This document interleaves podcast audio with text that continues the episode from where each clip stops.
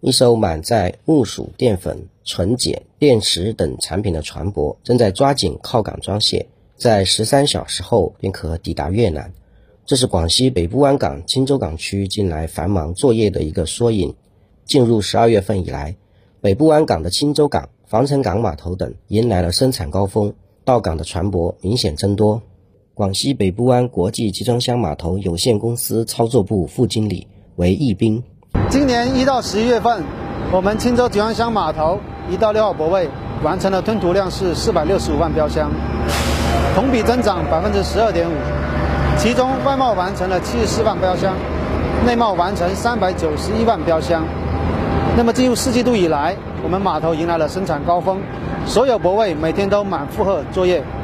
在防城港码头，一艘满载近十八万吨煤炭的外贸船只正缓缓驶入码头的四零二号泊位。工作人员介绍，码头的四台卸船机同时作业，确保最快速度完成装卸。而在此之前，旁边的四零一泊位也正式对外启用，迎来首艘外贸轮船靠泊，将进一步释放码头生产潜力，完善码头布局。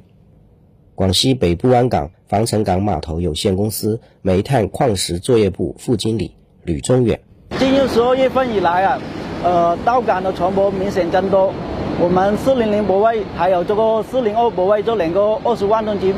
泊位啊，都是不停的生产，船舶一艘接着一艘，中途都没有间断的。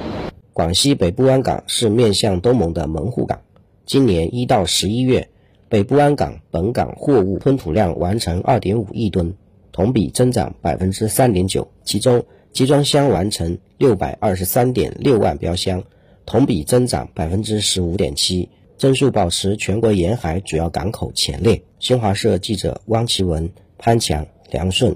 朱丽丽报道。